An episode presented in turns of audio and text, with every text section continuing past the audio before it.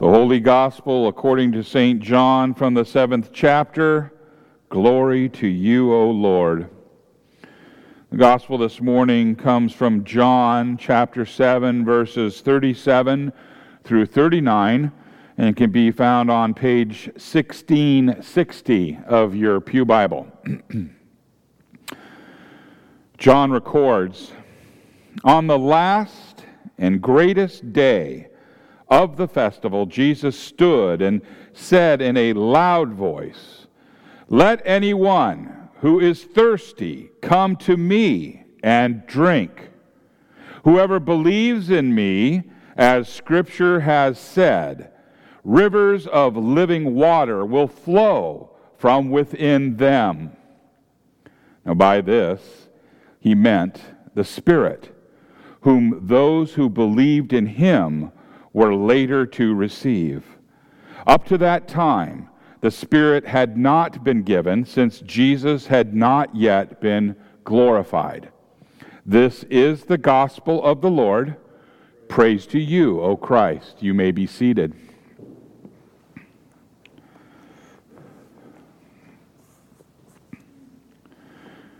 Will you pray with me? May the words of my mouth and the meditation of all of our hearts be acceptable in thy sight, O Lord, our rock and our Redeemer. Amen.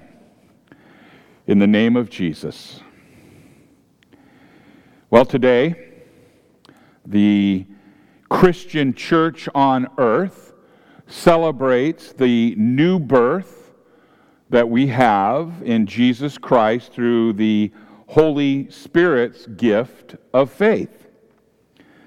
You know, our moms gave us birth into this world, and the Holy Spirit has given us birth into the family of God, His church. Now, two weeks ago, the gospel told of Jesus' promise of another helper, a paraclete not parakeet, a paraclete. Jesus promised is written in John 14, 16. He said, I will ask the Father, and he will give you another paraclete to be with you forever. And later on, that same evening, he spoke of the paraclete again in John 14, 26. The paraclete, the Holy Spirit, whom the Father will send in my name, he will teach you all things and bring to you remembrance all that I have said to you. And he also said in John 15, 26, When the Paraclete comes, whom I will send to you from the Father, the Spirit of truth, who proceeds from the Father, he will bear witness about me. And again, he said in John 16, 13, When the Spirit of truth comes, he will guide you into all the truth, for he will not speak on his own authority, but whatever he hears, he will speak, and he will declare to you the things that are to come. And these are but a few of the many promises that Jesus made concerning the Holy Spirit. Now, today, the epistle, well, it tells us how God kept these promises as the Holy Spirit revealed himself with a mighty sound and a mighty sight. There was the rumble, the rumble of a great and powerful wind, yet there was no wind. There was the tongues of flame that were resting on each of the disciples, and yet they did not get burnt up. God's people proclaimed Jesus and his work in languages that they had never spoken before. There was the revelation of the Holy Spirit to his church. Now, this amazing revelation happened at the exact time of God's choosing, for it coincided exactly with the feast of the Pentecost. Now, God had established many feasts back in the day of Moses. When God established the first Passover, he also established a feast called first fruits and another feast that came 50 days after first fruits. And the Greek name for this festival is Pentecost, which simply means that it comes 50 days later. Now, the ceremonial law required a pilgrimage to the temple for, for three, three of the major feasts that God gave to his people. And Pentecost was one of those three that the people had to go to, had to be there. Thus, the rumbling sound that the Holy Spirit made on that particular Pentecost, it called the entire community of Pentecost pilgrims and the God fearing residents of Jerusalem. It called them to the house where the disciples were gathered. In effect, this was the gathering together of the Old Testament church. And as the people of the Old Testament church drew near the house, they would have encountered people who told them who Jesus was and what he had come and what he had done for their salvation. These people did not speak the lofty language of Hebrew of the temple, the people that were telling those pilgrims coming to that house. They were telling them about Jesus, not in the lofty, highfalutin word of the Hebrew temple, nor did they speak in the street language of Aramaic. They weren't speaking to these people in the commercial language of Greek, or even the, the legal language of Latin.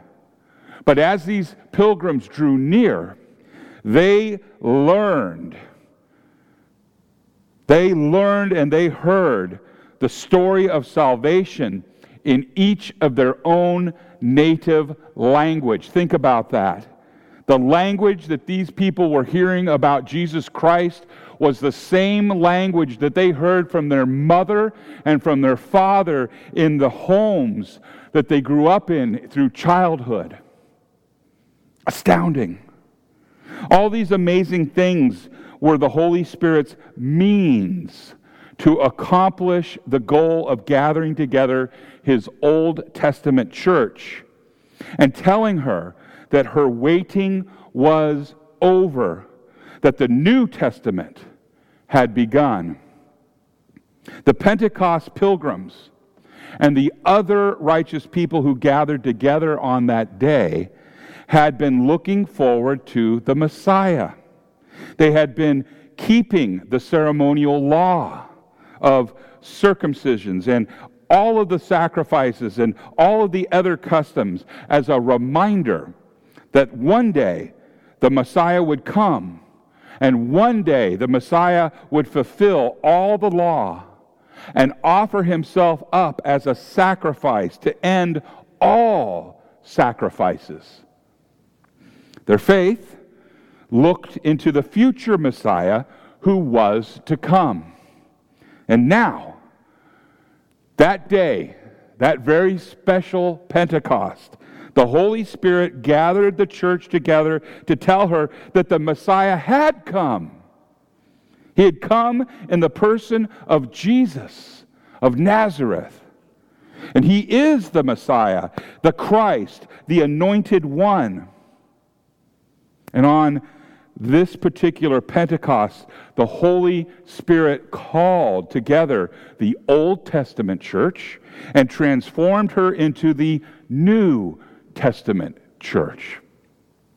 Now, amid all the amazing things that happen on that particular Pentecost, it is easy to confuse God's goal with the means that he used to accomplish that goal. After all, this is pretty exciting stuff. Imagine a sound of a mighty wind, the appearance of what looks like flames of fire, and suddenly the ability to speak and understand a foreign language. It is easy to get distracted by all of these things and forget the main goal. What is the main goal? Well, the goal of creating faith in the person and work of Jesus Christ. That's what the Holy Spirit does. Now, when people confuse the means with the goal, they get confused about the person and the work of the Holy Spirit. Some treat him like a great spiritual vending machine in the sky that disperses good things. Some expect the Holy Spirit to make them instantly fluent in some strange language. Some think that the Holy Spirit is there to give them an extra boost of spiritual power. And others think that the Holy Spirit will get them in touch with the cosmic forces of the universe. And still others somehow equate the presence of the Holy Spirit with their state of emotion at the time. In recent years and today, the confusion about the work of the Holy Spirit has spilled over into our worship. Our cultural, culture's focus is on feelings instead of facts. And that has led many to think that worship is about feelings. Instead of focusing on how God deals with us in Christ, we, we focus on how we feel about God in our hearts. Some even pray and sing and preach about our feelings. Many, many, many Christians talk about an atmosphere of worship, the mood of worship, or a feeling of worship. Worship is often described in blatantly emotional terms. Here's a, here's a list. The worship was moving, it was stimulating, it was stirring, exciting, inspiring, exhilarating, and sometimes even intoxicating. Okay, so don't get me wrong. Need to head that one off at the pass. I'm not saying that we can't get excited or emotional about the salvation that Jesus Christ has earned for us with his death on the cross. I'm not saying that at all. In fact, you would have to be dead to not feel sorrow on Good Friday or elation on Easter. But what I am saying is that our feelings, our senses, our attitudes are not reliable indications of the Holy Spirit's presence, nor are they indications of His work. It's very, very seductive to talk about the Holy Spirit at work when we are upbeat and cheerful and excited and, and so forth. While it is easy to link positive emotions to the presence of the Spirit, there is a flip side to that idea. Let me ask you this. Consider this.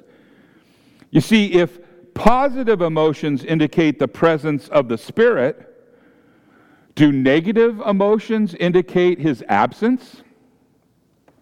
No. For example, what about those days? Some of you, all of you have had them. But what about those bad days when we slam doors or throw things or, or say heck or yell at family or maybe send the kids to their room. What about those times when we are so grouchy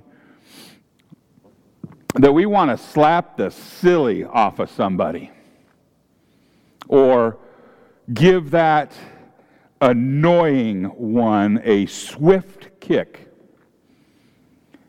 What about those days when we don't feel very Christian? Are those signs that the Holy Spirit has abandoned us? Certainly not. You see, our emotions, they go up and they go down every day.